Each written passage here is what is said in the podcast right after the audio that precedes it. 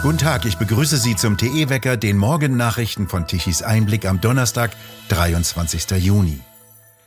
In einem beispiellosen Ausfall verlor gestern Bundesgesundheitsminister Lauterbach die Fassung und beschimpfte heftig Pflegekräfte. Die ungeimpften würden keinen Beitrag zur Bekämpfung der Pandemie leisten.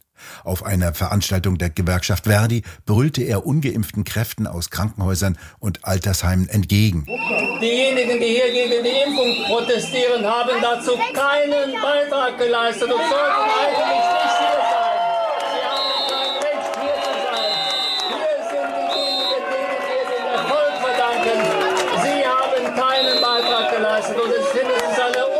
Unverschämtheit, dass Sie noch die Stirn haben, hier die berechtigte Demonstration derjenigen zu missbrauchen, die gearbeitet haben, die es jetzt wieder tun, die wirklich belastet sind. Das war Karl Lauterbach, der derzeit auf dem Chefsessel des Bundesgesundheitsministeriums sitzt. Er hat die Impfpflicht wie kaum ein zweiter vorangetrieben und verantwortet auch die gesundheitlichen Folgen, die immer deutlicher zutage treten.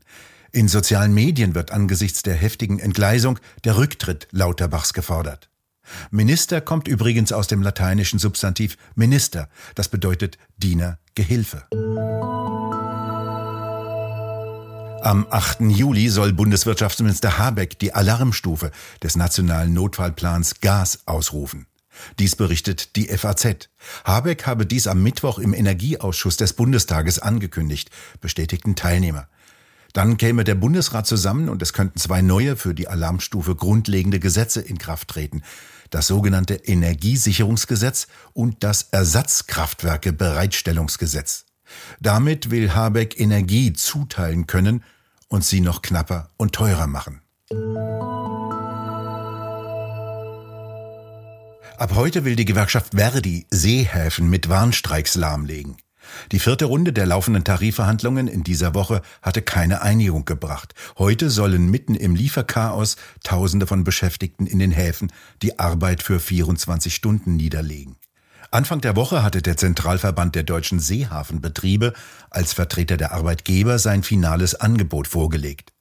Danach sollte der Stundenlohn der Hafenarbeiter um 1,20 Euro steigen, eine Zulage im Containersegment soll um 1200 Euro steigen und Beschäftigte auf Containerterminals sollen eine einmalige Zahlung von 1000 Euro bekommen.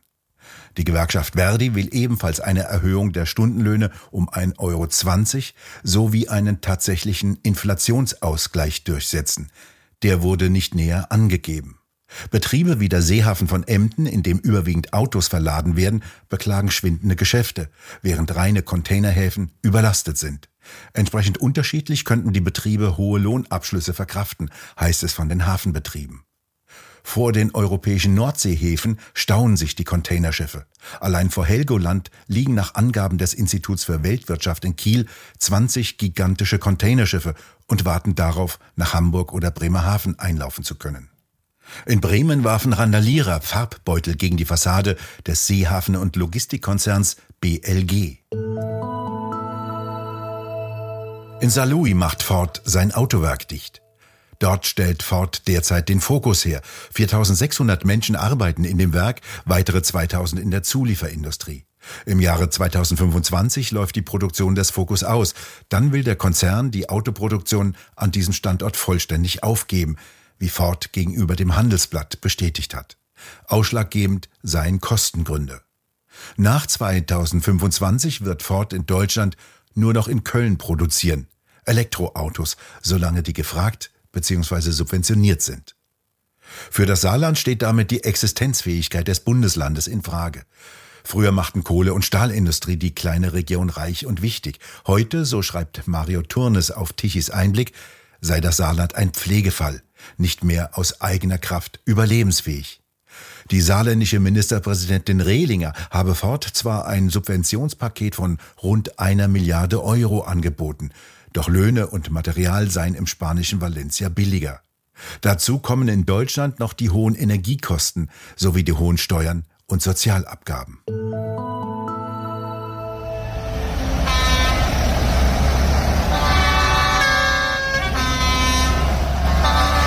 In den Niederlanden gehen die Bauernproteste weiter. Am gestrigen Mittwoch waren die Landwirte zu einem erneuten landesweiten Protestzug aufgerufen. Aus dem ganzen Land waren über 30.000 niederländische Landwirte mit Traktoren nach Strö im Osten gefahren und haben wieder Straßen und Autobahnen blockiert, um gegen die zerstörerische Landwirtschaftspolitik zu protestieren. So sollen sie unter anderem fast die Hälfte ihrer Rinder aus den Ställen entfernen. Als Grund werden die Gase angeführt, die nun mal Rindern und anderen Lebewesen entfahren. Die sollen das Klima der Welt schädigen, daher sollen die Rinder verschwinden. Das sieht jedenfalls die europäische Agrarpolitik unter dem Namen Green Deal vor, den vor allem der linke EU-Kommissar Franz Timmermans durchsetzen will. Dafür sollen wertvolle Ackerflächen und die landwirtschaftliche Produktion drastisch gekürzt werden. So will er Lebensmittel verknappen. Als Folge dürften in den Niederlanden mindestens 30 Prozent der landwirtschaftlichen Betriebe geschlossen werden. Rund 53.000 Betriebe zählt dieser für die Niederlande wichtige Wirtschaftszweig. Der Widerstand der Bauern wird dort heftiger als seinerzeit in Deutschland geführt. Der Protest zu gestern zählte zu den größten Bauernprotesten der jüngsten Zeit in den Niederlanden. Allein grüne Werbung zu machen, reicht für Unternehmen künftig nicht mehr aus. Wie gerecht Unternehmen zu Klima, Gender und Umwelt sind, sollen sie ab 2024 auch dokumentieren müssen. Denn die EU hat in dieser Woche neue Berichtspflichten beschlossen, nach denen Unternehmen über ihre Auswirkungen unter anderem auf Umwelt, Menschenrechte und Sozialstandards berichten müssen. Diese Daten sollen von eigenen Untersuchungsbüros geprüft und sogar zertifiziert werden. Dies gilt für Unternehmen, die mehr als 250 Beschäftigte und einen Mindestumsatz von 40 Millionen Euro aufweisen. Unternehmen außerhalb der EU mit einem Jahresumsatz von mindestens 150 Millionen Euro sollen vergleichbare Vorschriften einhalten, will jedenfalls die EU. Damit soll jener grüne Deal, eine sogenannte ökologisch-soziale Transformation der Europäischen Union weiter durchgesetzt werden. Der Tübinger Rechtswissenschaftler und Europarechtsexperte Professor Martin Nettesheim, der tatsächlich vom Völkerrecht herkommt, hatte die geplante Richtlinie zur Nachhaltigkeitsberichterstattung im Auftrag der Stiftung Familienunternehmen geprüft. Sein Ergebnis diese Richtlinie sei in mehrfacher Hinsicht europarechtswidrig. Die Verstöße seien sogar so gravierend, dass sie die Verfassungsidentität Deutschlands berühren und damit auch ein Verstoß gegen das Grundgesetz vorliegen könnte. Diese neue Berichtspflicht könne die betroffenen Unternehmen vor riesige Probleme stellen, so die CSU-Abgeordnete Angelika Niebler. Die Einigung der EU sei für den deutschen Mittelstand unbefriedigend. Der müsste seine Prozesse umstellen, zusätzliches Personal einstellen und die Einhaltung von Vorgaben streng kontrollieren. Das bedeutet für Unternehmen mehr Aufwand, Bürokratie und Kosten. Und es wird eine neue Bürokratiekaste geschaffen. Das ist jedenfalls einer der wenigen Zweige, die prächtig im Schatten grünen Vorschriftenwahns wuchern. Nicht mehr ins Schwimmbad gehen, zumindest nicht am Wochenende. Dies empfiehlt der Präsident des Verbandes der Bademeister, Peter Harzheim. Er ist seit 45 Jahren als Schwimmmeister tätig und könne Familien derzeit nicht empfehlen, an Wochenenden ins Freibad zu gehen, wie er gegenüber der Bildzeitung sagte. Auslöser ist jene Massenprügelei am vergangenen Sonntag im Berliner Sommerbad am Insulaner, bei der sich rund 100 Menschen verdroschen, ein Großteil davon Männer überwiegend mit Migrationshintergrund. Dabei waren auch Messer im Spiel. Diese Personen hätten keinerlei Respekt mehr vor den Leuten, das könne so nicht weitergehen. Er selbst habe drei kleine Enkelkinder. Wenn er mit denen da hineingehen würde, würde er schlicht unverantwortlich handeln, so Harzheim weiter gegenüber Bild. Die Betreiber von Schwimmbädern müssten ihr Publikum besser aussuchen und dürften nicht mehr jeden hineinlassen. Nicht nur von Badbetreibern wünscht sich Harzheim mehr Engagement, sondern auch von Politik und Polizei. Es könne nicht sein, dass die Menschen, die dort Straftaten begehen, nach zwei Stunden wieder freigelassen würden.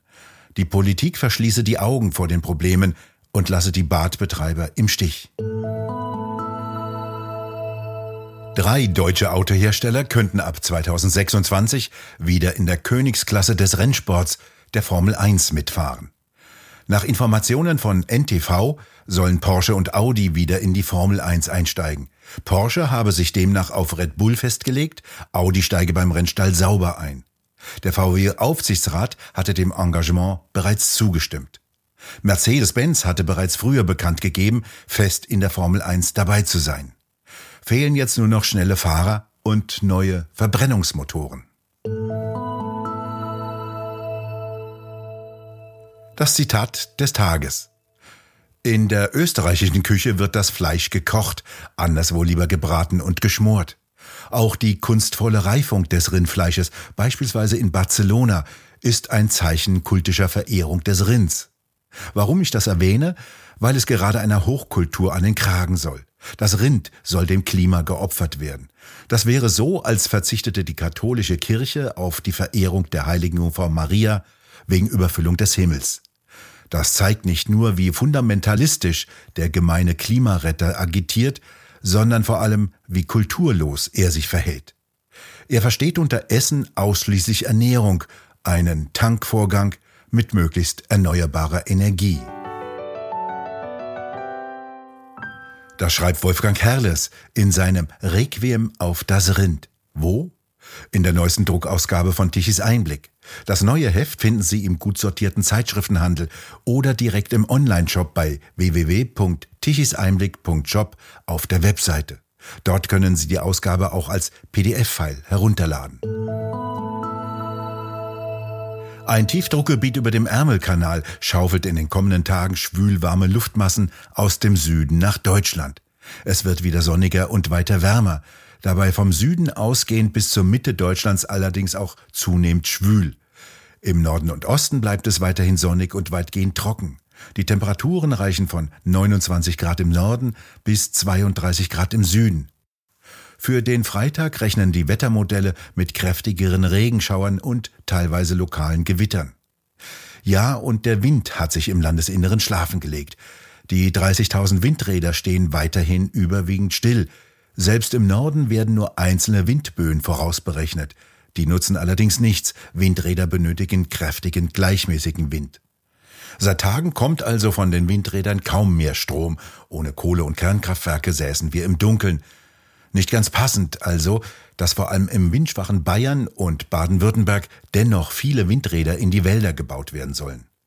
Und immer noch träumt Energiewende-Expertin Claudia Kempfert von 100.000 Windrädern dann liefern 100.000 Windräder eben keinen Strom.